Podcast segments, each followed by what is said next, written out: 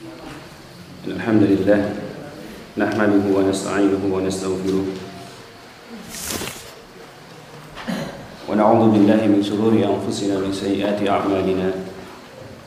من يهده الله فلا مضل له ومن يضلل فلا هادي له. أشهد أن لا إله إلا الله وحده لا شريك له وأشهد أن محمدا عبده ورسوله. صلوات الله وسلامه وبركاته على نبينا محمد وعلى آله وأصحابه ومن تبعهم بإحسان إلى يوم الدين. قال الله تعالى في كتابه الكريم بعد أن أعوذ بالله من الشيطان الرجيم. يا أيها الذين آمنوا اتقوا الله اتقوا الله حق تقاته ولا تموتن إلا وأنتم مسلمون.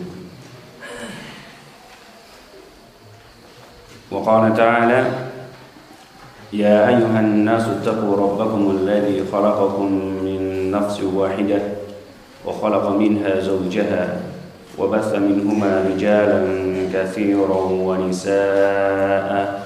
واتقوا الله الذي تساءلون به والأرحام. إن الله كان عليكم رقيبا. وقال تعالى يا أيها الذين آمنوا اتقوا الله وقولوا قولا سديدا. يصلح لكم أعمالكم ويغفر لكم ذنوبكم. ومن يطع الله ورسوله فقد فاز فوزا عظيما. أما بعد فإن أصدق الحديث كتاب الله وخير الهدى هدى محمد صلى الله عليه وآله وسلم وشر الأمور محدثاتها وكل محدثة في الدين بدعة وكل بدعة ضلالة وكل ضلالة في النار. ثم أما بعد. جماعة كجيان بسرطة دورة شرعية ما سيسوى رحمني الله وإياكم أجمعين إخوان dan أخوات sekalian. الحمد لله رب العالمين كتاب memuji الله سبحانه وتعالى ta'ala atas karunia nikmat yang telah Allah Subhanahu wa taala karuniakan kepada kita semuanya. Nikmat yang sangat besar nikmat yang sangat banyak. Yang seandainya kita diperintahkan untuk menghitung nikmat-nikmat Allah Subhanahu wa taala ini dalam satu jam saja atau dalam satu hari saja niscaya kita tidak akan mampu untuk menghitungnya. Wa in ta'uddu ni'matallahi la tuhsuha. Ya maka tidak ada jalan bagi kita. Kecuali dengan mensyukuri nikmat ini. Mensyukuri nikmat-nikmat yang telah Allah Subhanahu wa taala karuniakan kepada kita semua. Dengan sebenar-benarnya syukur. Yaitu dengan mengakui bahwa kenikmatan itu datang dari Allah Subhanahu wa taala. Ya mengakui dengan hati kita bahwa semua kenikmatan itu hanyalah datang dari Allah Subhanahu wa taala yang kedua dengan memujinya ya, memuji Allah Subhanahu wa taala atas limpahan karunia yang Allah Subhanahu wa taala berikan kepada kita. Ya, dan yang ketiganya kita berusaha untuk memanfaatkan nikmat-nikmat tadi yang Allah Subhanahu wa taala telah karuniakan kepada kita dalam ketaatan kepada Allah Subhanahu wa taala. Ya. Tiga dari hakikat syukur. Al-i'tiraf bil qalbi mengakui dengan hati akan nikmat Allah Subhanahu wa taala hanya Allah yang memberikannya kepada kita. Yang kedua, memuji Allah Subhanahu wa taala dengan lisan kita. Dan yang ketiganya berusaha memanfaatkan nikmat-nikmat yang telah Allah Subhanahu wa taala karuniakan kepada kita dalam ketaatan kepada Allah Subhanahu wa taala. Tiga hal inilah yang mesti kita lakukan. Atas nikmat-nikmat yang telah Allah Subhanahu wa taala karuniakan kepada kita. Salawat dan salam semoga tercurah kepada Nabi kita Nabi Muhammad sallallahu alaihi wasallam dan juga kepada keluarganya, kepada istri-istrinya, kepada sahabat-sahabatnya serta yang mengikuti mereka dengan ihsan hingga datangnya hari kiamat. Dan tidak lupa pula kita meminta kepada Allah Subhanahu wa taala pada majlis kita di pagi hari ini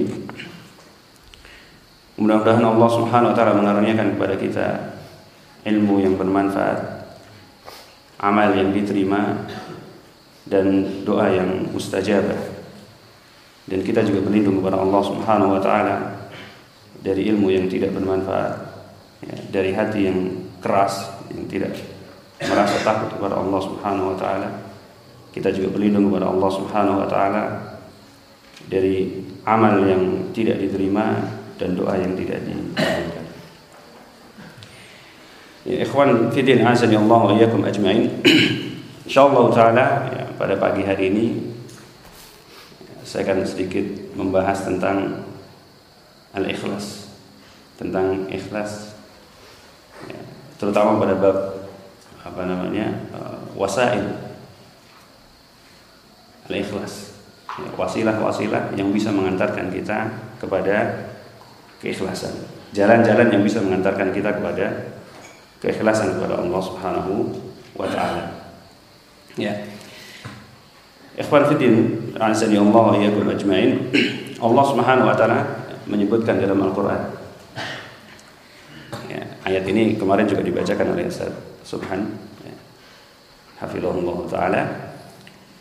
Allah menyebutkan alladzina amanu wa lam yalbisu imanahum bi ulaika lahumul amnu wa hum muhtadun. Orang-orang yang beriman dan Allah Subhanahu wa taala, "Walam yalbisu imanahum bidzulmin." Dan mereka tidak mencampurkan keimanan mereka dengan kezaliman. Ya, tidak mencampurkan keimanan mereka dengan kezaliman, ulaika lahumul amnu. Bagi mereka lah rasa aman. Wahum muhtadun dan mereka lah orang-orang yang mendapatkan petunjuk. Ya. Allah Subhanahu wa taala menyebutkan dalam ayat ini ya, orang yang beriman dan tidak mencampurkan keimanan mereka dengan kezaliman. Para sahabat radhiyallahu taala anhum ajmain ketika turun ayat ini yuthqalu alaihim mereka merasa berat merasa sangat berat ya memikirkan tentang ayat ini orang yang beriman lalu tidak mencampurkan keimanan mereka dengan perbuatan kezaliman. Mereka berpikir, siapa di antara kita yang tidak melakukan kezaliman? Semua orang pasti melakukan kezaliman. Baik kezaliman kepada orang lain, baik yang dia sengaja atau tidak disengaja, ataupun kezaliman terhadap dirinya sendiri tidak menegakkan hak-hak Allah Subhanahu wa taala dengan sempurna atau dia melanggar satu di antara sekian banyak larangan Allah Subhanahu wa taala. Mereka merasa berat. Yusqalu alaihi.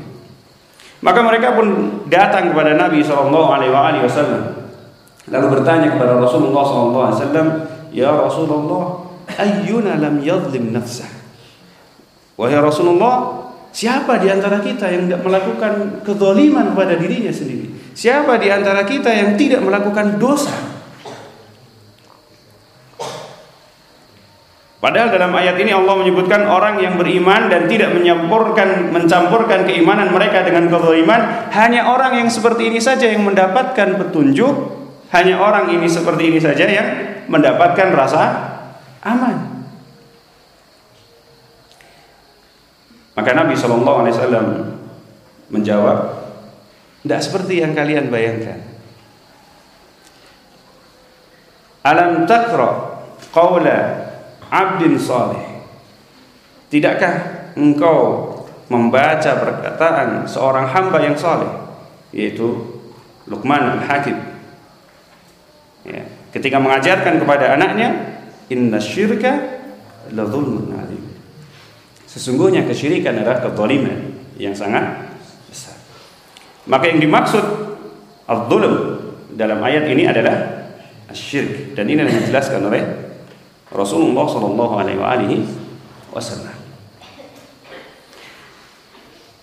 Orang yang tidak mencampurkan keimanannya dengan kesyirikan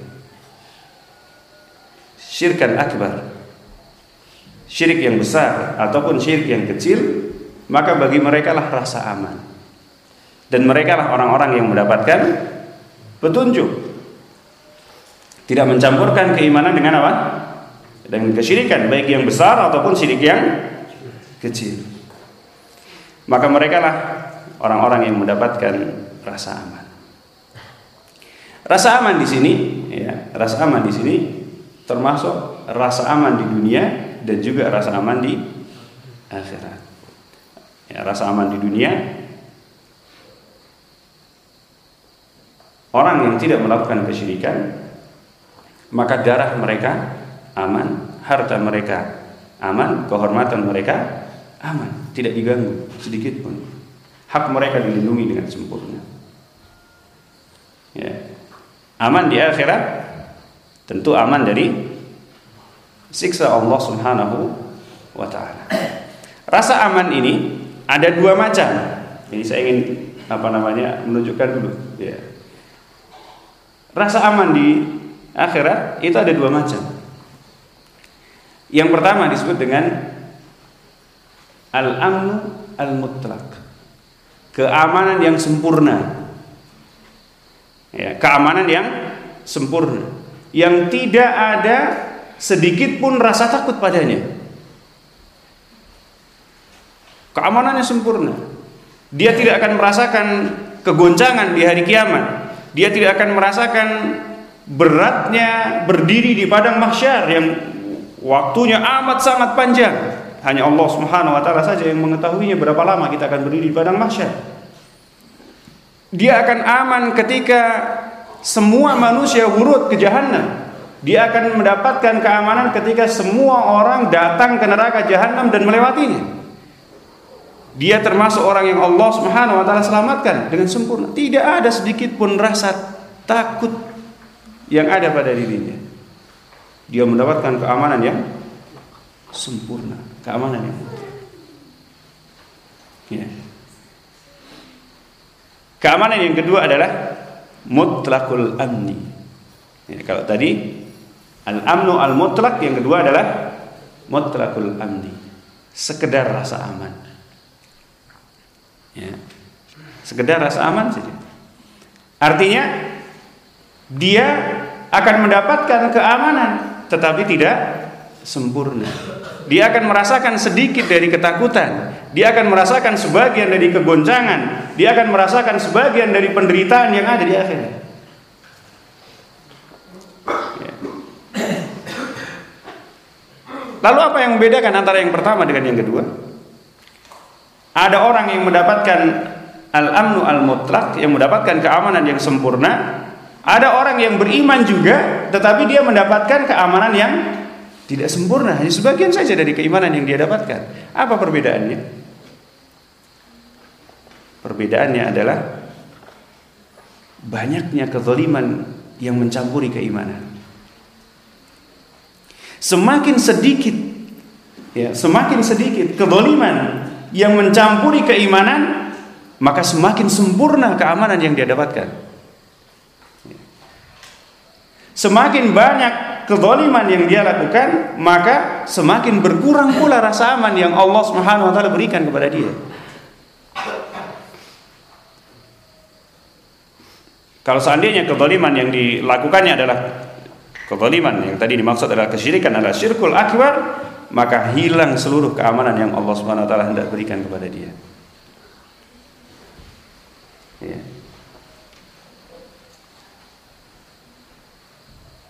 tauhid.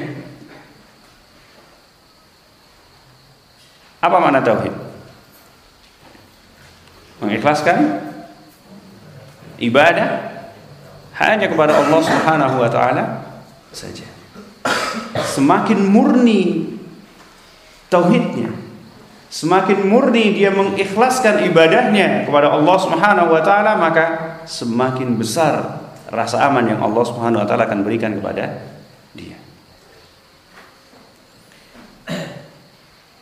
Kalau ada kezaliman-kezaliman yang tercampurkan berupa syirkul asgor, ria, ujub, sum'ah dan yang lainnya, maka akan mencederainya, mengurangi kesempurnaannya, mengurangi kesempurnaannya.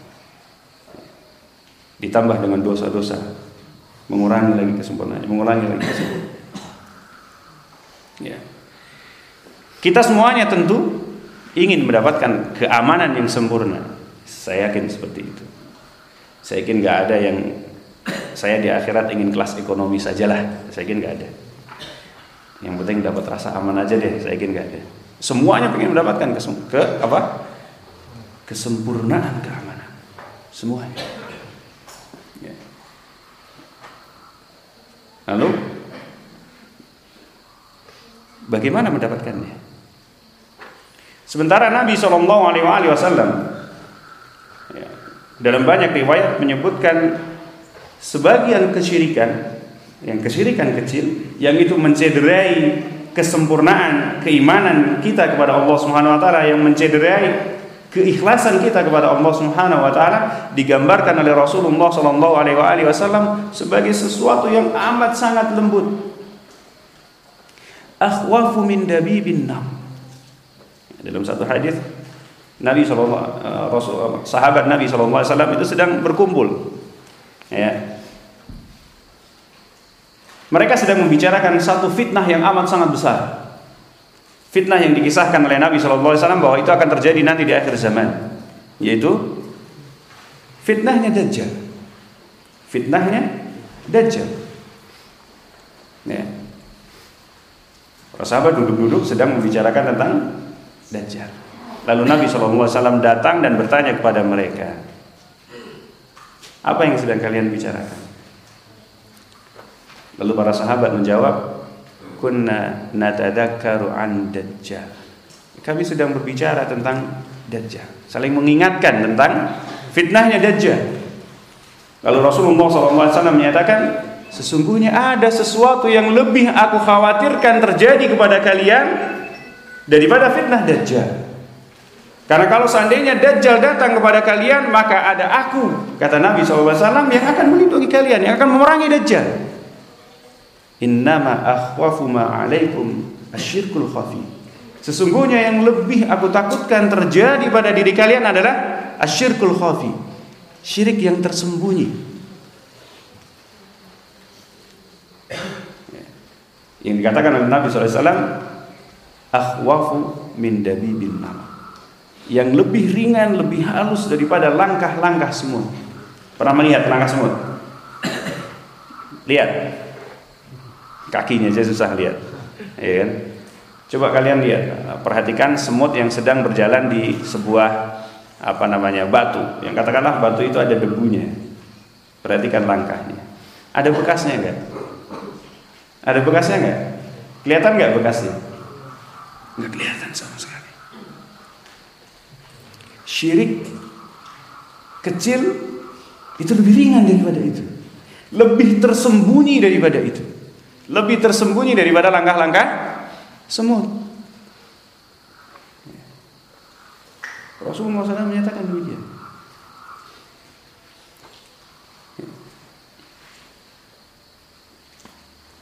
Maka amat sangat sulit bagi kita untuk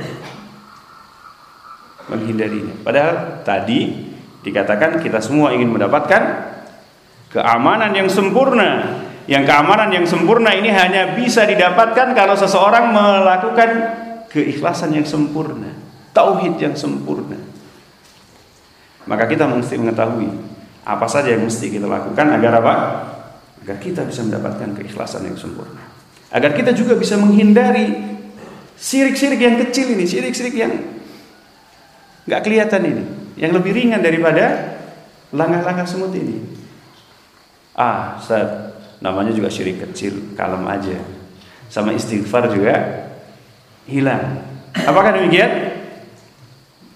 Demikian nggak?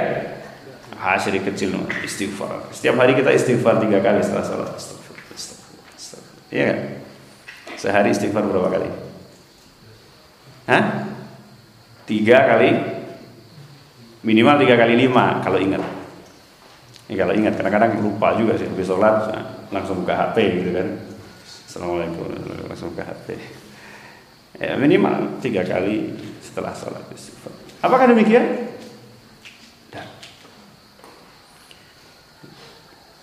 Tidak demikian. Karena syirik ini meskipun disebut dia sebagai syirik kecil tetapi sesungguhnya dia adalah dosa yang sangat besar. Syirik kecil Disebutnya kecil, tapi kecil-kecil juga kecil-kecil juga syirik. Kecil-kecil kecil. Yang namanya syirik adalah dosa yang besar. Karena sebesar-besar dosa adalah kesyirikan. Yang kecil dari yang besar, ya besar. Dan dia tetap harus ditobati. Inna Allah la Inna Allah la yaghfiru ay yushraka bihi syai'an. Sesungguhnya Allah Subhanahu wa taala tidak mengampuni seseorang yang menyebutkan Allah Subhanahu wa taala dengan sesuatu. Jadi biar kecil tetap aja menyeramkan. Ya. Lalu apa yang harus kita lakukan agar kita bisa terhindar dari hal-hal yang seperti ini? Yang pertama yang harus kita lakukan adalah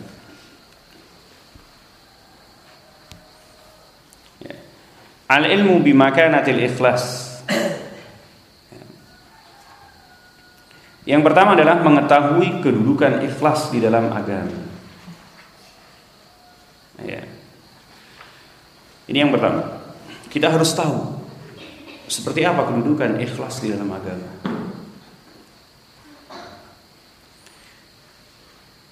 Solusi pertamanya ternyata ilmu. Ya karena memang yang namanya ilmu ini nggak bisa terlepaskan dari kehidupan kita, sama sekali nggak bisa. Ya, kebutuhan kita terhadap ilmu itu jauh lebih besar daripada kebutuhan kita terhadap makan dan minum. Dalam satu hari ini antum tidak makan, tidak minum, bisa? Bisa nggak? Bisa. Dari pagi sampai sore nggak makan minum, puasa nggak makan nggak minum, bisa? Bisa. Ya. Seseorang bisa bertahan tanpa makan dan tanpa minum tiga hari, bisa bertahan hidup. Tapi seorang tidak akan bisa bertahan hidup kalau dia tidak memiliki ilmu. Karena seluruh yang dia lakukan membutuhkan ilmu. Dia mau nyari uang buat makan. Butuh ilmu enggak? Butuh ilmu. Jadi tukang panggul di pasar, butuh ilmu enggak? Butuh ilmu. Walaupun ilmu yang sangat basit, ilmu yang sangat sederhana apalagi dalam urusan agama yang taruhannya adalah kebahagiaan yang abadi atau kesengsaraan yang abadi maka kita sangat membutuhkan ilmu para ulama menyebutkan kebutuhan manusia terhadap ilmu itu lebih besar daripada kebutuhan seseorang terhadap makan dan minum sebagian ulama menyatakan Man kana yuridul akhirah fa'alaihi bil ilmi wa man arada dunya fa'alaihi bil ilmi. Siapa yang ingin mendapatkan akhirat, kebahagiaan di akhirat, maka dia harus punya ilmu. Siapa yang ingin mendapatkan kebahagiaan di dunia, keberhasilan di dunia, kesuksesan di dunia, fa'alaihi bil ilmi, maka dia harus memiliki ilmu. Solusi pertamanya kita harus tahu seperti apa kedudukan keikhlasan di dalam agama. Dan kita semuanya tahu sesungguhnya bahwa al-ikhlas itu adalah kedudukan yang paling tinggi di dalam agama. Allah menyebutkan banyak hal dalam Al-Qur'an yang dimulai dengan ikhlas. Wa ma umiru illa liya'budullaha mukhlishina lahu Dan tidaklah mereka diperintahkan Gimana lanjutannya? Wa ma umiru kecuali untuk beribadah kepada Allah Subhanahu wa taala mukhlishina lahuddin dengan mengikhlaskan agama hanya bagi Allah Subhanahu wa taala. Bahkan kalimat yang kita ucapkan la ilaha illallah sering disebut dengan kalimatul ikhlas. Karena dengan mengucapkan la ilaha illallah kita sedang mengikhlaskan peribadahan kita hanya kepada Allah Subhanahu wa taala. Ini.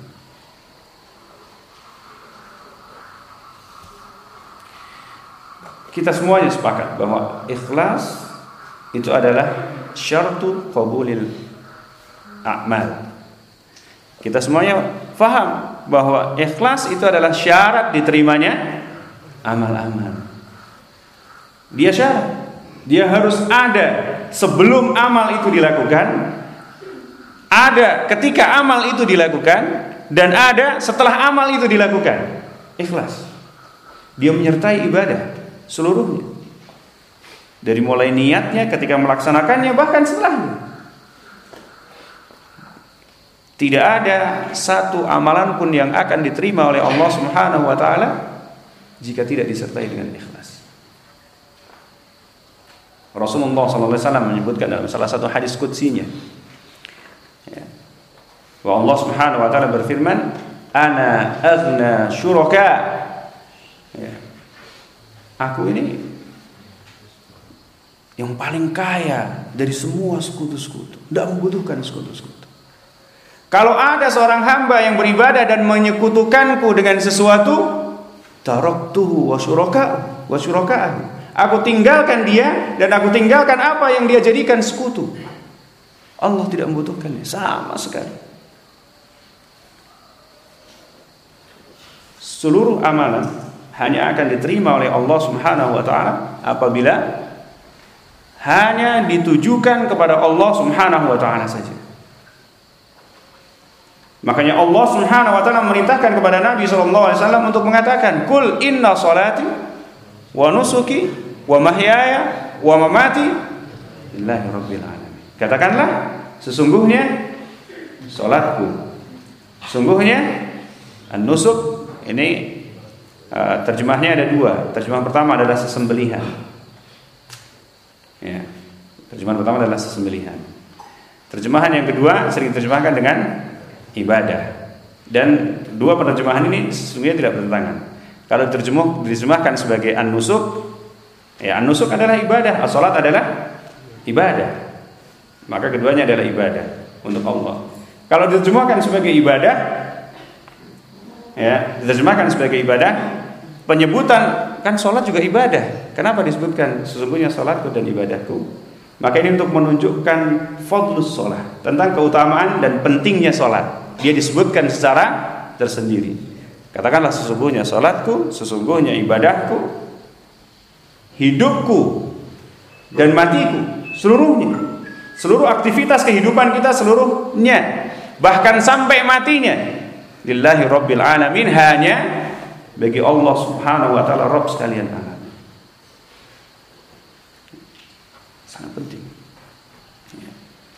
Dia adalah syarat diterimanya ibadah. Syarat yang keduanya apa? Apa yang syarat yang keduanya? Ittiba ya, mengikuti mengikuti apa yang dicontohkan oleh Rasulullah Shallallahu alaihi wasallam. ya. Yang ketiganya kita tahu bahwa yang namanya ikhlas itu memiliki pengaruh yang besar terhadap sawab, terhadap pahala yang Allah Subhanahu wa taala berikan. Ya. Yang namanya ikhlas itu bisa menjadikan sebuah pahala yang kecil, pahala, eh, sebuah amalan yang kecil, sebuah amalan yang ringan menjadi sebuah pahala yang sangat besar, memiliki pahala yang sangat besar. Ya. Ikhlas itu mengagungkan pahala yang Allah berikan menjadikan pahala yang Allah berikan atas sebuah amal menjadi sangat besar ya. Ibnu Mubarak rahimahullah taala ya. beliau menyatakan kam min amalin saghirin adhamathu niyyah ya. betapa banyak sebuah amal yang kecil amal yang ringan adhamathu niyyah tetapi niat menjadikannya sebuah amalan yang sangat besar. Maksudnya niat di sini adalah al-ikhlas. Niat ditujukan kepada Allah Subhanahu wa taala. Amal yang ringan dia menjadi pahala yang sangat besar, menjadi sangat agung jika disertai dengan niat yang benar. Wa kam min amalin kabirin haqarathu niyyah. Dan betapa banyak amal yang sangat besar tetapi dia menjadi kecil karena sebab niatnya atau bahkan menjadi tidak ada nilainya sama sekali karena niatnya. Ya. Apa contohnya? Sebuah amalan dia menjadi besar pahalanya dengan disebabkan ikhlas. Satu contohnya adalah satu hadis yang diriwayatkan oleh Imam At-Tirmidzi. Rasulullah Shallallahu Alaihi Wasallam bersabda, ya, "Laqad ra'aitu rajulan yataqallabu fil jannah bisyajaratin qata'aha kanat yu'dil mu'min." Sungguh aku, kata Nabi SAW, telah melihat seorang yang dia mondar mandir di surga, dia tamasya di surga, dia masuk ke surga, jalan-jalan di surga sesuka hati dia. Apa sebabnya? Bisa jarotin qata'aha kanat yu'dil mu'min. Dengan sebab menyingkirkan dahan, memotong dahan yang dahulunya dahan ini mengganggu jalannya orang-orang yang beriman.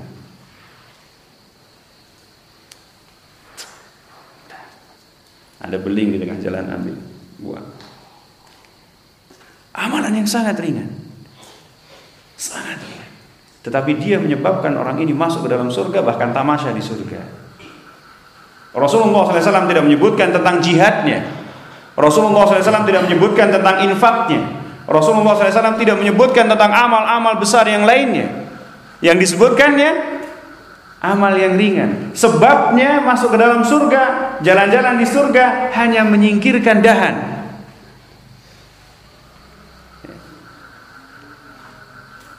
Contoh yang kedua tentang bagiyah Bani Israel. Ya. Ada bagiyah, bagiyah itu pezina. Ya, apa namanya? pelacur.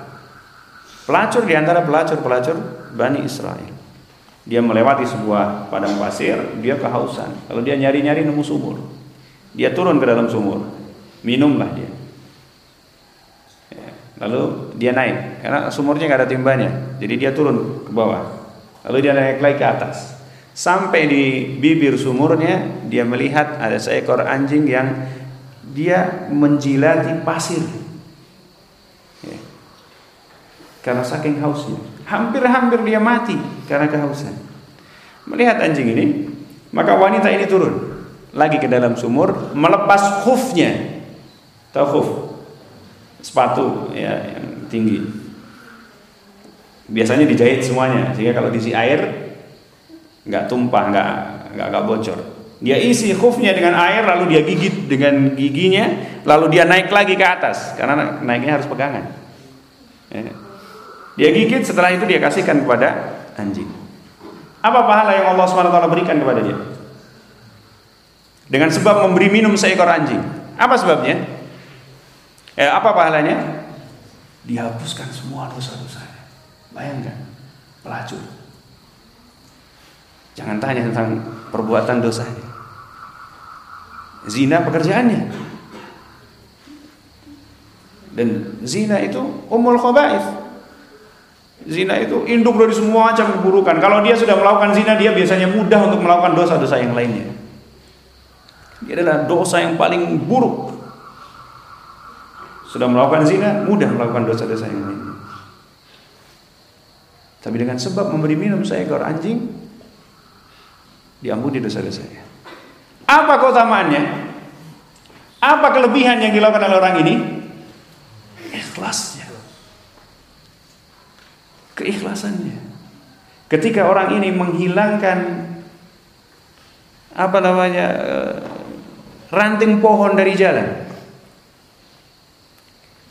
tidak ada yang melihatnya. Amal yang sangat ringan, yang sangat bahkan bisa jadi dia sendiri meremehkan amalan itu. Orang tidak akan memandang amal itu adalah amal yang besar. Sehingga jalan menuju keikhlasannya lebih besar. Wanita pesina tadi, Ketika dia menolong anjing tadi, dia ingin dipuji manusia? Tidak ada manusia yang melihatnya. Dia berada di padang pasir. Pengen mengharapkan balasan dari anjing? Hah? Mau mengharapkan terima kasih dari anjing? Tidak. Bahkan bisa jadi apa? Setelah dikasih minum anjingnya akan gigit dia kan gitu. Ikhlasannya, ketulusan hatinya. Amal yang ringan, yang kecil ini menjadi sebuah amalan yang sangat besar. Amalan yang sangat ringan. Tapi memiliki pahala yang sangat besar. Dan banyak hadis-hadis yang menunjukkan tentang amal-amal yang seperti ini. Makanya beliau berpesan, La tahkiranna ma'rufan.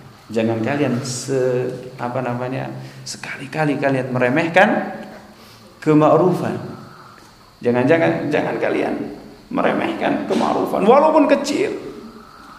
Karena bisa jadi amal yang kecil itu justru mengarahkan kita kepada keikhlasan. Karena bisa jadi amal yang kecil itu justru amal yang paling ikhlas yang diterima oleh Allah Subhanahu wa taala yang dengannya dengan sebab amal itu Allah Subhanahu wa taala maafkan kita, Allah Subhanahu wa taala masukkan kita dalam surga. La tahqiranna ma'rufan. Jangan sekali-kali meremehkan kema'rufan walaupun kecil. Ya. Walaupun kecil. Nah, ini yang harus kita pelajari. Dan banyak yang lainnya ya, tentang keutamaan-keutamaan keikhlasan yang lainnya. Ini harus kita pelajari. Agar semakin terdorong kepada kita untuk berjihad. Jihad untuk apa? Jihad untuk mendapatkan keikhlasan. Bersungguh-sungguh untuk mendapatkan keikhlasan. Karena begitu banyaknya keutamaan-keutamaan dari keikhlasan. Ya. Saya sampaikan satu lagi yang keempat tentang kedudukan keikhlasan. Ya. Rasulullah SAW menyebutkan dalam salah satu hadisnya, ya, ketika Rasulullah SAW ditanya oleh Abu Hurairah radhiyallahu taala anhu, ya, Abu Hurairah radhiyallahu taala anhu bertanya kepada Rasulullah SAW, Ya Rasulullah, man ash'adun nasi bi syafa'atika? Wahai Rasulullah, Siapakah orang yang paling beruntung? Siapa orang yang paling berbahagia dengan mendapatkan syafaatmu? Maka Nabi SAW menyatakan, Laqad dhanantu ya Abu Hurairah. Wah, aku telah menduga wahai Abu Hurairah, tidak ada satu orang pun yang akan mendahului engkau dalam bertanya tentang hal yang seperti ini. Karena aku telah melihat semangat engkau dalam mencari hadis. Lalu Nabi SAW menyatakan, Inna as'adan nasi bi syafa'ati yaumil qiyamah man qala la ilaha illallah mukhlishan min qalbi. Wahai Abu Hurairah, sesungguhnya orang yang paling berbahagia dengan mendapatkan syafaatku pada hari kiamat Man qala la ilaha illallah adalah orang yang mengucapkan la ilaha illallah mukhlishan min qalbihi dengan tulus, dengan ikhlas dari dalam hatinya. Ikhlas adalah syarat untuk mendapatkan syafaat Nabi sallallahu alaihi wasallam. Ikhlas adalah syarat untuk mendapatkan syafaat Nabi Shallallahu Alaihi Wasallam. Karena syafaat Nabi Shallallahu Alaihi Wasallam tidak akan diberikan kecuali kepada orang-orang yang Allah Subhanahu Wa Taala ridhoi. Ya. Hanya orang yang Allah ridhoilah orang yang akan mendapatkan syafaat. Selain orang yang Allah ridhoi nggak akan dapat, nggak akan dikasih. Nggak akan diizinkan untuk diberi syafaat oleh siapa pun. Hanya orang yang Allah ridhoi. Dan Allah tidak akan ridho kecuali kepada orang-orang yang ikhlas. Allah tidak akan ridho kepada orang-orang yang menyekutukannya. Allah tidak akan ridho kepada orang-orang yang melakukan kekufuran. Wala yardha li kufur dan Allah tidak ridho kekufuran pada hambanya tidak ridho. Maka untuk mendapatkan syafaat Nabi Wasallam dia harus mukhlis. Dia harus orang yang ikhlas. Ya. Ini yang pertama. Jalan menuju keikhlasan yang pertama adalah kita harus tahu ya, kedudukan ikhlas di dalam agama kita dan keutamaan-keutamaannya. Ya. Yang kedua yang harus kita lakukan adalah Ya. Kebalikannya, kita juga harus tahu bahaya kalau kita nggak ikhlas. Ya. Ini yang kedua. Kalau tadi yang pertama kita harus tahu keikhlasan dan keutamaannya, maka yang kedua kita harus tahu tentang kesyirikan dan bahayanya. Syirik yang besar ataupun syirik yang kecil. Kita harus tahu bahayanya. Karena kalau kita nggak tahu bahayanya, kita akan santai-santai saja. Ya. Kita lewat di hutan. Naik gunung, Gunung Karumbi. Ya. Kita nggak tahu kalau di sana ada harimau, kita nggak tahu di sana ada ular, kita nggak tahu di sana ada apa banyak duri, di sana ada banyak jurang, di sana banyak pokoknya nggak tahu aja. Yang ada dalam pikirannya Gunung Karumbi itu khair semuanya. Semuanya adalah taman bunga. Ya, indah. Pemandangannya Masya Allah. Gimana sikap dia ketika naik gunung? Ya santai aja, tanpa ada perbekalan, nggak perlu bawa sepatu, nggak perlu bawa lampu, nggak perlu bawa golok, nggak perlu. Ah, taman bunga, anjing, asik. Tapi kalau kita tahu yang namanya Gunung Karumbi itu di sana ada ular kobranya banyak, ular hijaunya banyak, ada apa namanya harimaunya, ada singanya, ada binatang-binatang berbisanya, banyak lintahnya, banyak pacetnya. Tapi kita harus melewati gunung itu. Apa yang akan kita lakukan? Kita akan membuat persiapan yang luar biasa. Kalau perlu pinjem tank, pinjem tank deh buat naik gunung kan. Ya. Ketika melewatinya pun kita akan sangat berhati hati karena kita tahu ada bahaya yang menanti kita di sana. Demikian juga kesyirikan. Kalau kita nggak tahu tentang bahayanya kesyirikan ya kita akan santai-santai saja. Nah, kalau ya seperti tadi ya syirik ria Allah istighfar juga insya Allah hilang. Ya, istighfar juga hilang. Insya Allah. Kalau seperti. Ya. Apa bahaya kesyirikan? Apa bahaya kesyirikan? Ya, kalau besar dia bisa mengeluarkan seseorang dari Islam tentunya. Kalau kecil dia bisa menghilangkan amalan yang tercampur di dalamnya syirik kecil. Ya. Allah menyebutkan dalam surat Al-Furqan, "Wa qadimna ila ma 'amilu min 'amalin faj'alnahu haba'an mansura." Allah berfirman tentang orang-orang yang musyrik. Orang-orang yang ketika mereka beribadah di dunia mereka beribadah kepada Allah Subhanahu wa taala dan juga beribadah kepada selain Allah Subhanahu wa taala.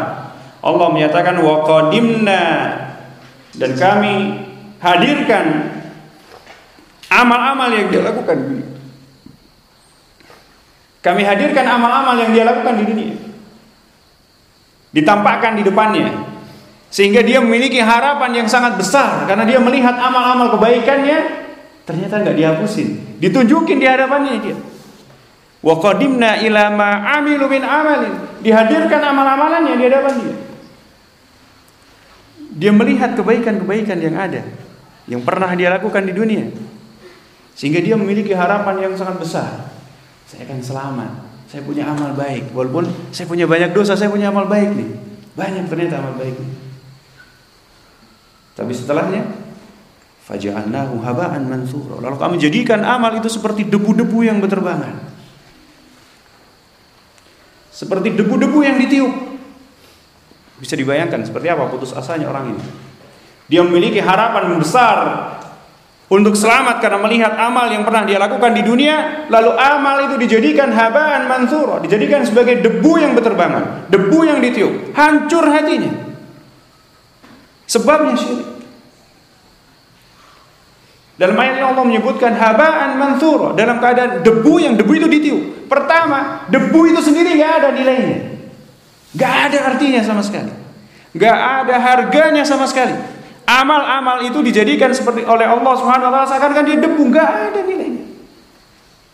Ada yang mau sekilo debu? Orang menjadikan debu ini sebagai sesuatu yang tidak disukai. Sudah debu-debunya pun berterbangan. Debu yang ditiup angin, debunya nggak ada harganya, debu yang ditiup angin tidak ada harganya sama sekali. Lebih tidak berharga. Amalnya dijadikan seperti ini. Faja'alnahu haba'an mansura. Amal yang disertai dengan kesyirikan, kami jadikan dia seperti debu yang berterbangan. Gak ada nilainya. Gak ada harganya sama sekali. Ini bahaya kesyirikan. Syirik besar ataupun syirik kecil. wah Oh mungkin itu maksudnya syirik besar saja. Seth. Kita lihat sekarang syirik kecilnya. Ya.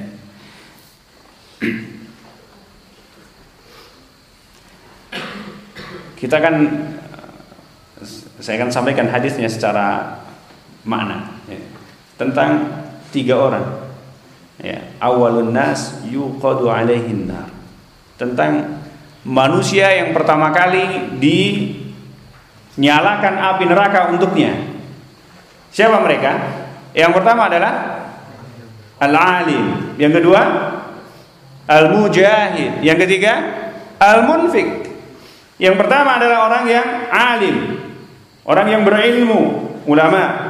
Yang kedua adalah mujahid, orang yang berjihad, berperang di jalan Allah Subhanahu wa taala. Yang ketiga al-munfik, orang yang banyak berinfak. Tetapi mereka menjadi tiga golongan yang pertama kali Allah nyalakan neraka untuk mereka. Sebelum untuk yang lainnya. Sebelum dosa-dosa yang lainnya. Mereka duluan yang dinyalakan. Yang pertama adalah al-alim. Orang ini dihadirkan di hadapan Allah Subhanahu wa taala. Lalu ya uridat alaihi ni'am ditampakkan kepadanya nikmat-nikmat yang telah Allah Subhanahu wa taala berikan kepadanya. Fa'arafahu maka dia pun mengenali nikmat-nikmat yang telah Allah Subhanahu wa taala berikan kepadanya. Lalu ditanya, "Fama falimada falima amilta biha?" Apa yang kamu lakukan dengan nikmat-nikmat yang telah aku berikan itu? Maka dia mengatakan ta'allamtul ilma. Aku mempelajari ilmu. Wa 'allamtu dan aku mengajarkannya. Wa qara'tu fikal Qur'an dan aku membaca Al-Qur'an untukmu. Kata Allah Subhanahu wa kata Allah Subhanahu wa taala apa? Kadzabta. Kamu dusta, bohong kamu.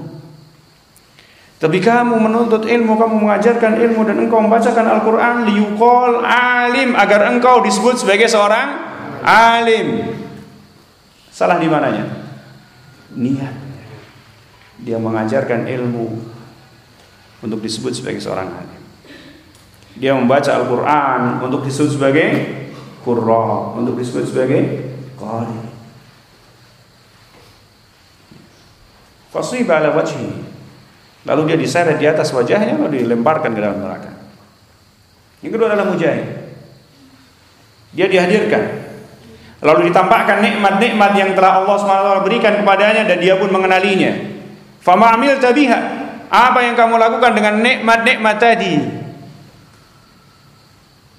Maka dia menjawab, Qataltu fika hatta stushhidtu. Aku berperang untukmu hingga aku mendapatkan syahid. Kata dia. Tapi Allah menjawab, kata Bohong kamu. Dusta.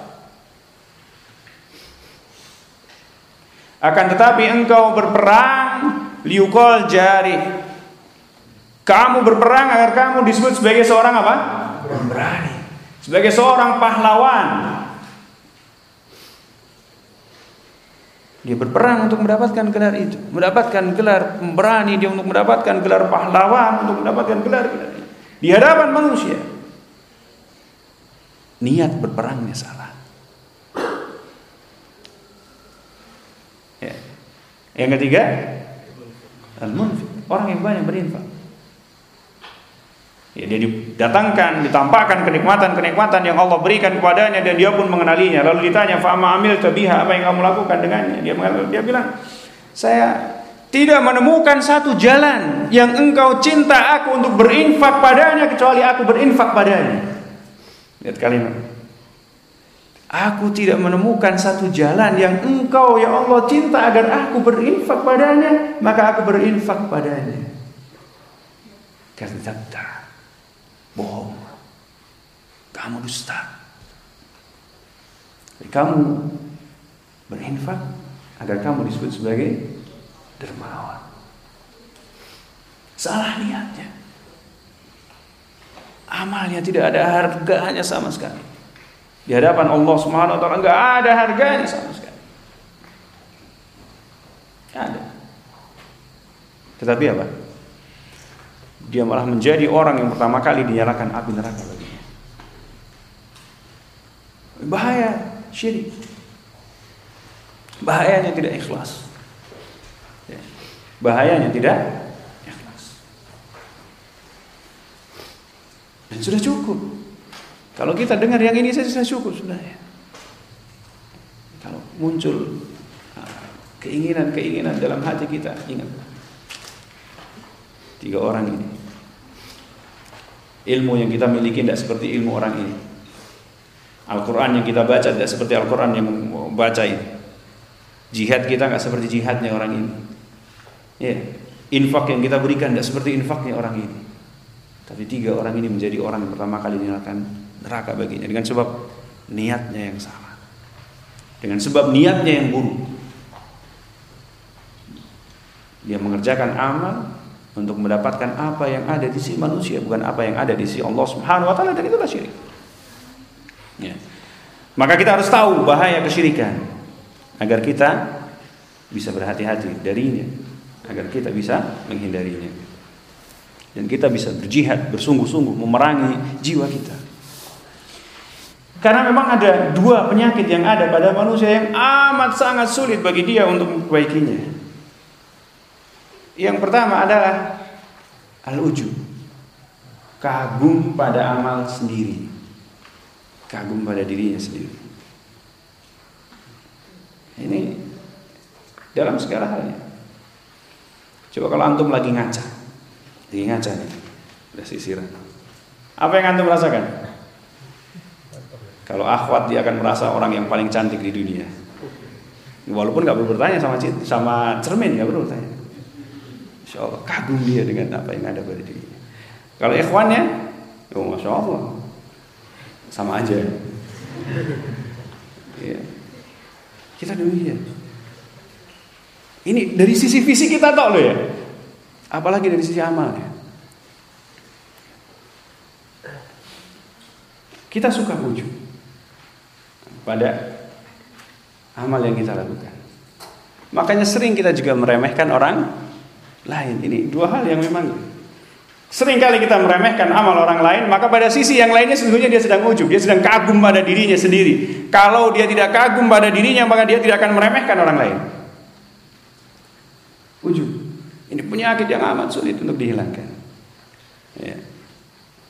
Yang kedua, yang ada pada manusia yang juga sangat sulit dihilangkan adalah yuhibbu daha ilaihin nas. Dia suka kalau manusia memujinya. Ada yang nggak suka dipuji? Antum, masya Allah hari ini rajin banget. Marah antum? Marah nggak? Ya, apalagi akhwat, ya, senang banget kalau dipuji. Walaupun dia tahu kalau pujiannya itu adalah gombal, tapi nggak apa-apa. Ya, akhwat belum ada yang digombalin di atas sana. Belum ada yang digombalin. Ikhwannya juga belum pernah gombalin ya. ya. Suka dipuji. Ya. Manusia emang begitu. Bahkan kadang-kadang orang suka dipuji terhadap sesuatu yang dia tidak melakukannya. Yang melakukannya orang lain tetapi yang dipuji dia. Suka nggak? Suka nggak? Orang lain yang ngerjain tugas, antum yang dapat nilai A. Senang nggak? Eh? Potong tumpeng. Suka. Ini dua hal ini memang penyakit yang selalu menyertai manusia. Sulit sekali untuk dihilangkan. Sangat sulit untuk dihilangkan. Rahimah rabbi. Kecuali Allah, kecuali orang-orang yang Allah Subhanahu wa taala rahmati yang Allah Subhanahu wa taala sayangi dan kita memohon kepada Allah Subhanahu wa taala agar kita termasuk orang-orang yang Allah Subhanahu wa taala rahmati sehingga jauh dari dua sifat ini. Apalagi di zaman sekarang. Di zaman sekarang mah kalau nggak apa namanya no pic hoax gitu ya, no picture hoax. Maka segala sesuatu harus dibuktikan, harus eksis di dunia maya. Iya enggak? Betul enggak? Jangankan lagi taklim, lagi haji sama umroh, orang lain sibuk berdoa, dia selfie, upload Facebook. Lalu dapat seribu like. Oh, masya Allah. Semakin banyak like yang didapatkan, semakin berbunga-bunga hati. Ya. Ndak ikhwan ndak akhwat kalau ini sama aja. Dia suka dipuji. Padahal ini apa? Penyakit yang bisa menghilangkan amal. Penyakit yang bisa menghilangkan pahala yang susah payah kita lakukan. Ya, segala, segala macam kan foto ya, mau makan foto cetrek gitu ya. Mau berangkat kuliah jepret juga gitu kan. Pakai baju baru jepret juga. Ya.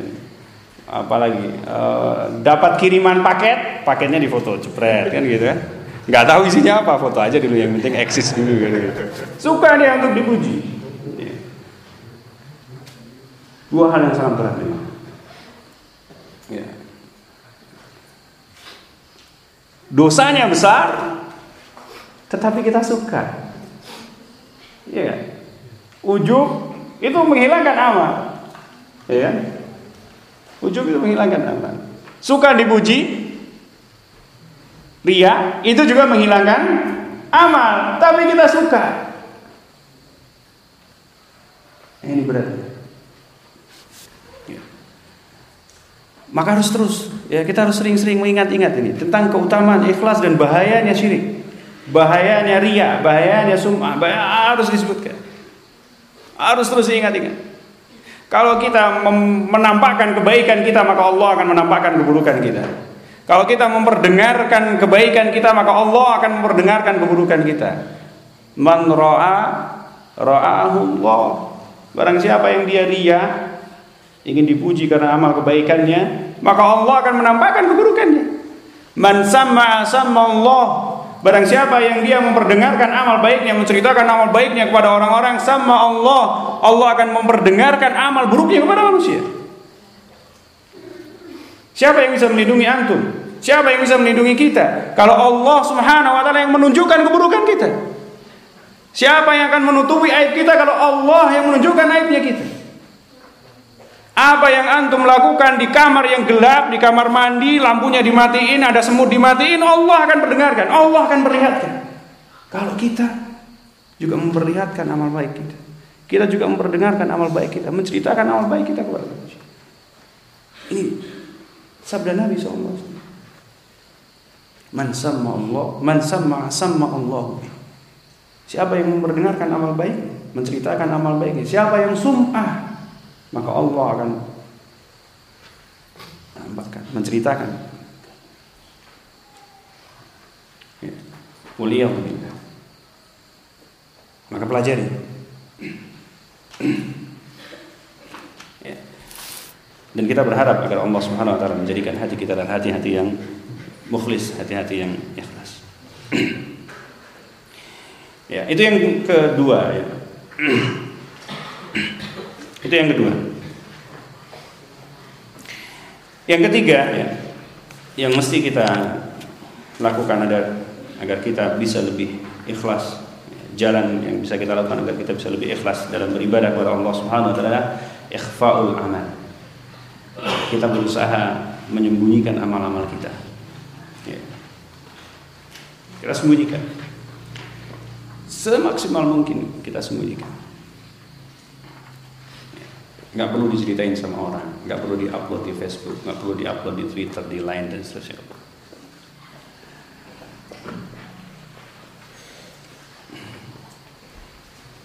Allah menceritakan ya Rasulullah SAW mengisahkan tentang tujuh golongan yang akan Allah Subhanahu wa taala lindungi pada hari kiamat yang pada hari itu tidak ada perlindungan selain perlindungan Allah Subhanahu Subhanahu wa taala. Sab'atun yudhilluhumullahu yauma la dhilla illa dhilluh.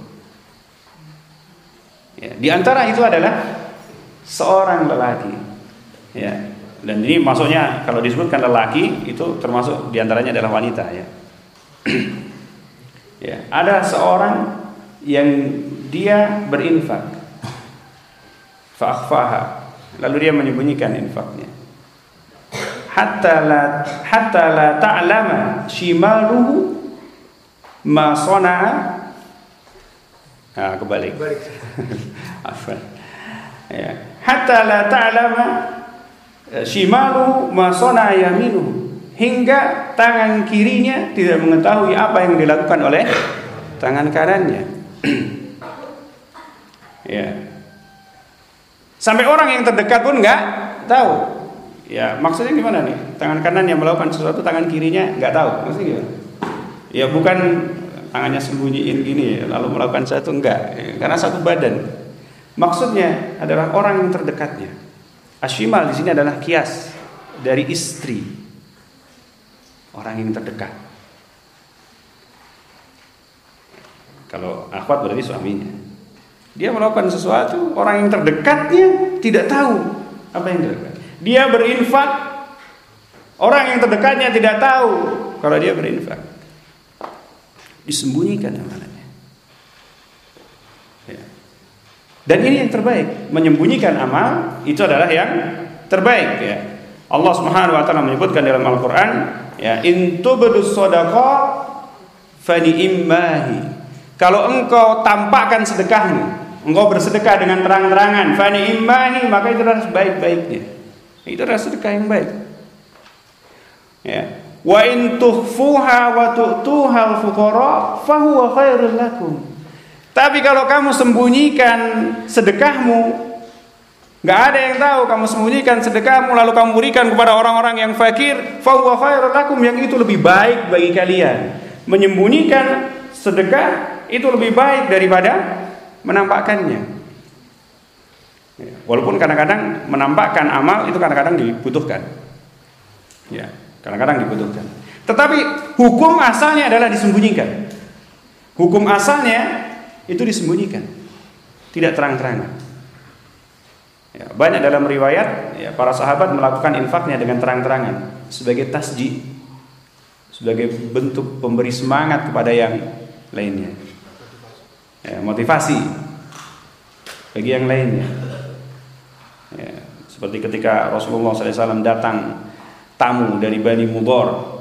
Mudor ini satu kabilah di Yaman. Mereka datang dalam keadaan bajunya compang-camping, rambutnya berdebu dan bibir mereka, wajah mereka apa namanya kuning karena kurang makan, kelaparan mereka. Ya. Maka Nabi SAW berkhutbah ya, mem, apa namanya memotivasi para sahabat Nabi SAW untuk berinfak.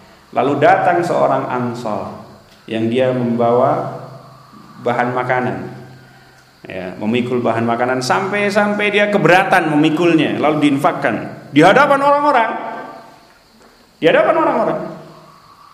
Ya. Lalu para sahabat yang lainnya melihat orang Ansor ini bawa bahan makanan keberatan seperti itu, maka mereka pun berinfak. Ah, mengeluarkan hartanya. Yang wanitanya melepaskan cincinnya, melepaskan antingnya, ya, dilepaskan diinfakkan. Ya, dalam beberapa keadaan boleh. Tetapi hukum asalnya dia tetap disembunyikan. Wa in tukhfuha wa tu'tuha al-fuqara fa huwa khairul. Kalau kamu sembunyikan sedekahmu, kamu berikan kepada orang-orang yang fakir, fa huwa khairul lakum, maka itu lebih baik bagi kalian. Karena amalan yang disembunyikan itu lebih dekat kepada keikhlasan. Lebih mudah untuk ikhlas daripada amal itu dilakukan di hadapan manusia. Kalau di hadapan manusia awalnya ikhlas, lalu ada yang memuji kita bisa jadi muncul dalam penyakit hati kita. Kalau disembunyikan ya. Dan inilah amal para sahabat Nabi Shallallahu Alaihi Wasallam. Ya. Amalan para sahabat Nabi Shallallahu Alaihi Wasallam itu demikian sedekahnya disembunyikan. Sholat malamnya disembunyikan. Hampir seluruh amalnya disembunyikan. Bahkan sebagian salaf dahulu hampir-hampir mereka tidak pernah dilihat melakukan sholat rawatib di masjid kecuali dua rakaat setelah sholat Jumat. Sekian puluh tahun beribadah dan dia adalah seorang alim, seorang zahid, seorang abid. Tetapi tidak pernah tampak dia melakukan sholat rawatib di masjid kecuali dua rakaat setelah sholat Jumat. Sisanya dilakukan di mana? Di rumah. Ya. Afdolus sholat sebaik-baik sholat di rumah. Illal maktubah kecuali sholat yang fardu. Dilakukan sembunyi-sembunyi. Zainal Abidin Putra Ali radhiyallahu taala Beliau seorang yang kaya. Beliau ya, sehari-harinya ya seperti biasa seperti pemuda-pemuda yang lain. Ada seorang wanita yang setiap malamnya dia menemukan bahan makanan di depan pintu rumahnya. Setiap malam dia menemukan bahan makanan di rumahnya. Beberapa rumah di Madinah itu. Setiap malam ketika nggak ada siapa-siapa tahu-tahu depan pintunya ada bahan makanan. Di mana orang-orang fakir yang ada di sana. Lalu ketika beliau meninggal dunia radhiyallahu taala anhu beliau dimandikan dan orang yang memandikannya heran karena punggungnya berwarna hitam. Ya, punggungnya berwarna hitam. Mereka nggak tahu apa yang terjadi pada beliau ini. Punggungnya berwarna hitam. Yes. Mandikan, dimakamkan. Mulai malam itu para janda-janda yang ada di kota mereka kehilangan. Selama ini selalu ada bahan makanan di depan rumahnya. Nggak ada yang tahu siapa yang mengantarnya. Tapi sejak meninggalnya Zainal Abidin radhiyallahu taala anhu nggak ada lagi. Nggak ada lagi. Maka mereka pun bertanya-tanya. Mereka bertanya-tanya. Ya bertanya-tanya ini kok nggak ada lagi yang ngirim? Kok nggak ada lagi yang ngirim? Kok nggak ada lagi yang ngirim? Kan gitu. Karena berapa rumah? Ketika berita itu sampai kepada keluarga Zainal Abidin, barulah mereka tahu bahwa selama ini Zainal Abidin lah yang memikul bahan makanan itu dan mengantarnya kepada janda-janda yang ada di kota. Sendirian. Tidak ada seorang pun yang tahu. Tidak ada yang mengetahuinya kecuali setelah beliau meninggal dunia. Radhiyallahu taala. Ya, demikian para salah. Mereka terbiasa menangis di tempat tidurnya. Dia tidur sama istrinya, dia menangis, dia sholat selama sekian tahun dan setiap kali sholatnya dia menangis sampai ketika tidur lagi dia menangis sampai bantalnya basah karena tangisannya dan istrinya tidak mengetahuinya. Istrinya cuma heran aja. Ini kenapa setiap kali bangun pagi bantalnya basah? Istrinya nggak tahu. Kalau suaminya setiap malam menangis. Istrinya yang tidur satu tempat tidur, satu selimut dengan dia nggak tahu. Istrinya juga mengetahuinya setelah suaminya nggak ada. Baru tahu. Amalnya disembunyikan. Orang yang terdekatnya apa yang dilakukan? Dan menyembunyikan amal ya itu memang jalan bagi kita untuk bisa berikhlas. Ya. Maka mulai hari ini stop.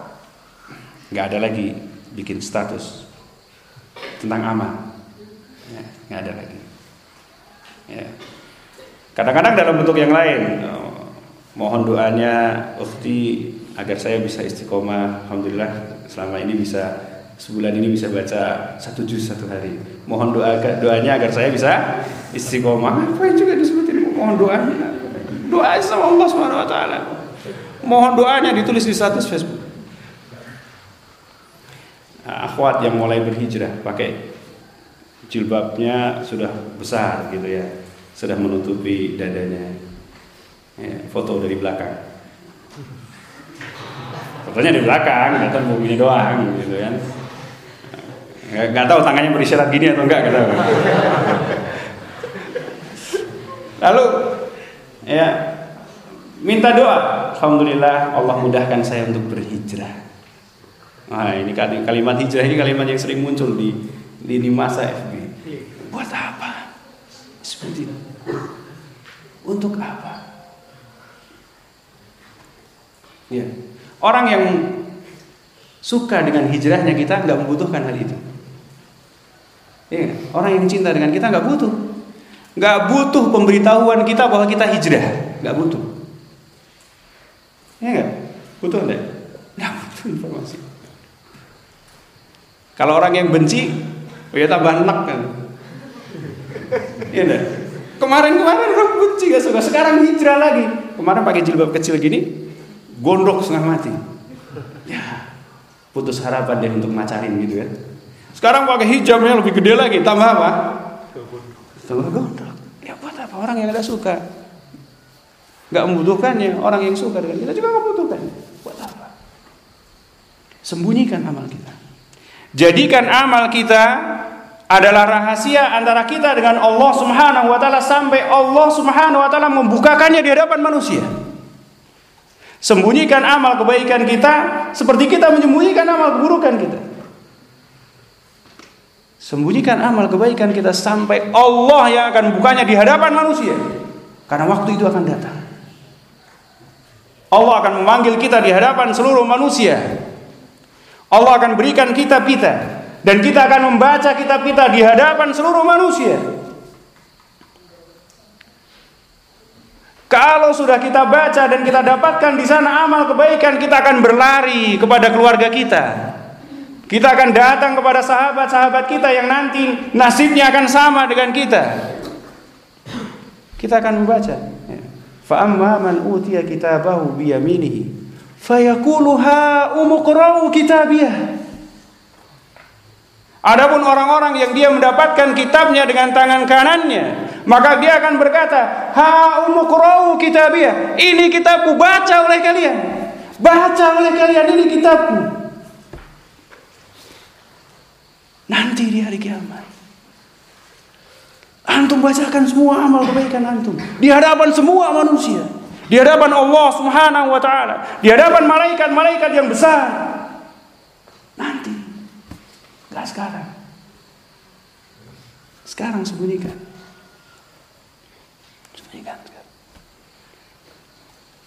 Sampai nanti Allah Subhanahu wa taala membukakannya untuk kita semua. Ya. Ini yang keberapa? Yang ketiga. Waktunya habis. Ya. Yang keempat. Ya. ya ini yang terakhir. Sebenarnya masih ada beberapa lagi. Ya. Yang ketiga adalah ya, yuksirud doa. Yang ketiga banyak banyak berdoa. Ya, banyak-banyak berdoa kepada Allah Subhanahu wa taala. Ya. Yang ketiga. Yang namanya hati, hati kita bukanlah kita yang memilikinya. Ya. Bukan juga engkau. Orang bilang hatiku hanya milikku. Bukan. Hati kita Allah Subhanahu wa taala yang bolak-baliknya. Ya. Qulubul ibad, hati-hati manusia ya, baina asabai min asabir rahman. Hati-hati manusia itu berada di antara dua jari jemari Ar-Rahman. Yuqallibu kaifa yasha. Allah Subhanahu wa taala bolak-balikkan hati ini sebagaimana yang Allah Subhanahu wa taala kehendaki. Insya'a aqamahu. Kalau Allah Subhanahu wa taala menghendaki Allah akan luruskan dia. Allah akan jadikan dia istiqomah. Allah akan jadikan hati itu menjadi hati yang taat hanya kepada Allah Subhanahu wa taala, hanya takut kepada Allah, hanya berharap kepada Allah. Wa insya'a azaghu. Dan kalau Allah Subhanahu wa taala menghendaki maka Allah akan menggelincirkannya. Hati-hati kita sepenuhnya berada di atas kekuasaan Allah Subhanahu wa taala.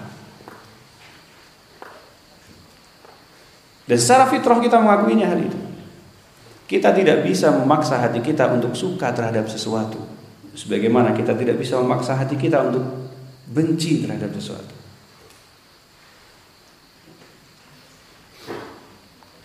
Orang yang nyium bau durian muntah. Ya kayak gitu sudah. Mau dibayar uang semiliar, mau maksa dirinya tetap aja nyium bau durian muntah. Ini contoh yang sederhananya.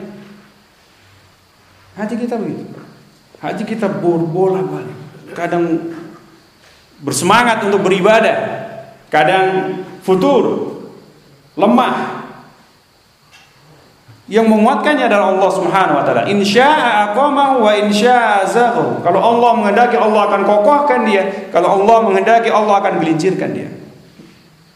Kalau kita tahu bahwa hati kita berada dalam kekuasaan Allah Subhanahu wa taala secara mutlak maka hanya dengan meminta kepadanya lah hanya meminta kepada Allah Subhanahu wa taala saja agar hati kita tetap menjadi lurus, tetap ikhlas. Maka ini termasuk jalan yang paling besar. Di antara jalan yang terbesar untuk mendapatkan keikhlasan kepada Allah Subhanahu wa taala adalah meminta keikhlasan kepada Allah Subhanahu wa taala. Ya. Rasulullah sallallahu alaihi wasallam manusia yang paling ikhlas. Beliau selalu berdoa dengan satu doa. Dengan dua doa. Di antara doa-doa yang tidak pernah ditinggalkan oleh Rasulullah SAW. Ya banyak doa-doa beliau, tapi ada dua di antara doa-doa beliau yang tidak pernah ditinggalkan. Ya. Yang pertama adalah doa ya muqallibal qulub, tsabbit qalbi ala dinik. Allahumma ya muqallibal qulub, tsabbit qalbi ala taatik. Ya. Wahai zat yang membolak-balikkan hati, teguhkanlah hatiku di atas agamamu. Wahai zat yang membolak-balikkan hati, teguhkanlah aku di atas ketaatan kepada ya. Doa yang kedua yang banyak dibacakan oleh Nabi SAW adalah Allahumma inni ala dzikrika wa syukrika wa husni ibadatik.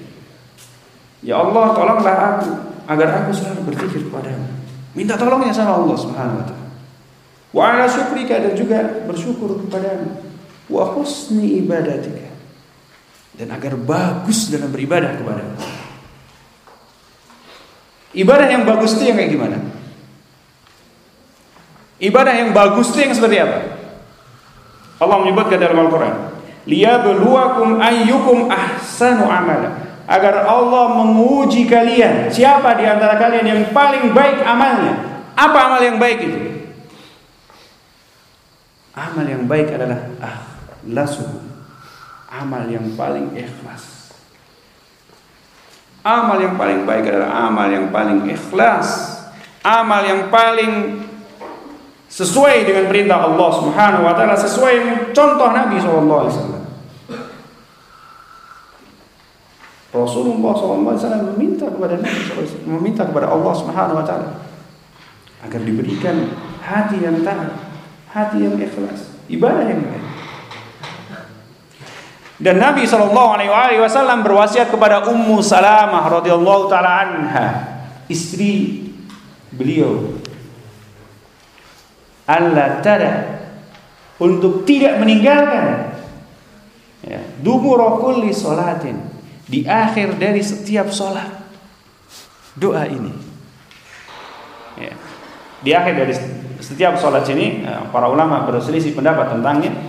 Yang pertama memaknainya bahwa doa itu dibaca ketika akhir dari tahiyat. Tahiyat akhir kita lalu kita membaca doa ini. Ya muqallibal qulub tsabbit qalbi ala dinik Allah Allahumma a'inni ala dzikrika wa syukrika wa husni ibadatik ya. ini pendapat yang pertama Pendapat yang kedua, maksudnya adalah akhir dari zikir setelah sholat. Setelah baca istighfar, setelah baca Allahumma anta salam minka salam kemudian baca subhanallah alhamdulillah Allah akbar dan la ilaha illallah kemudian ditutup dengan Allahumma a'inni ala zikrika wa syukrika wa husni ibadatika. Ya. Nabi berwasiat Allah tada kulla eh, alla tada kulla duburi shalah. Jangan engkau tinggalkan wahai Ummu Salamah di akhir dari setiap salat jangan engkau tinggalkan. Allahumma a'inni ala dzikrika wa syukrika wa husni ibadatik. Ini Nabi sallallahu alaihi wasallam. Manusia terbaik, manusia yang paling ikhlas dan beliau berwasiat kepada Ummu Salamah, istri beliau, manusia yang terbaik juga setelah para nabi karena beliau adalah termasuk sahabat dan para sahabat adalah manusia yang terbaik yang pernah berjalan di muka bumi setelah para nabi. Manusia yang paling ikhlas yang berjalan di muka bumi setelah para nabi. Untuk tidak meninggalkan doa ini. Maka kita lebih layak untuk tidak meninggalkannya. Mereka yang telah diberi jaminan oleh Allah Subhanahu wa taala mendapatkan ampunan.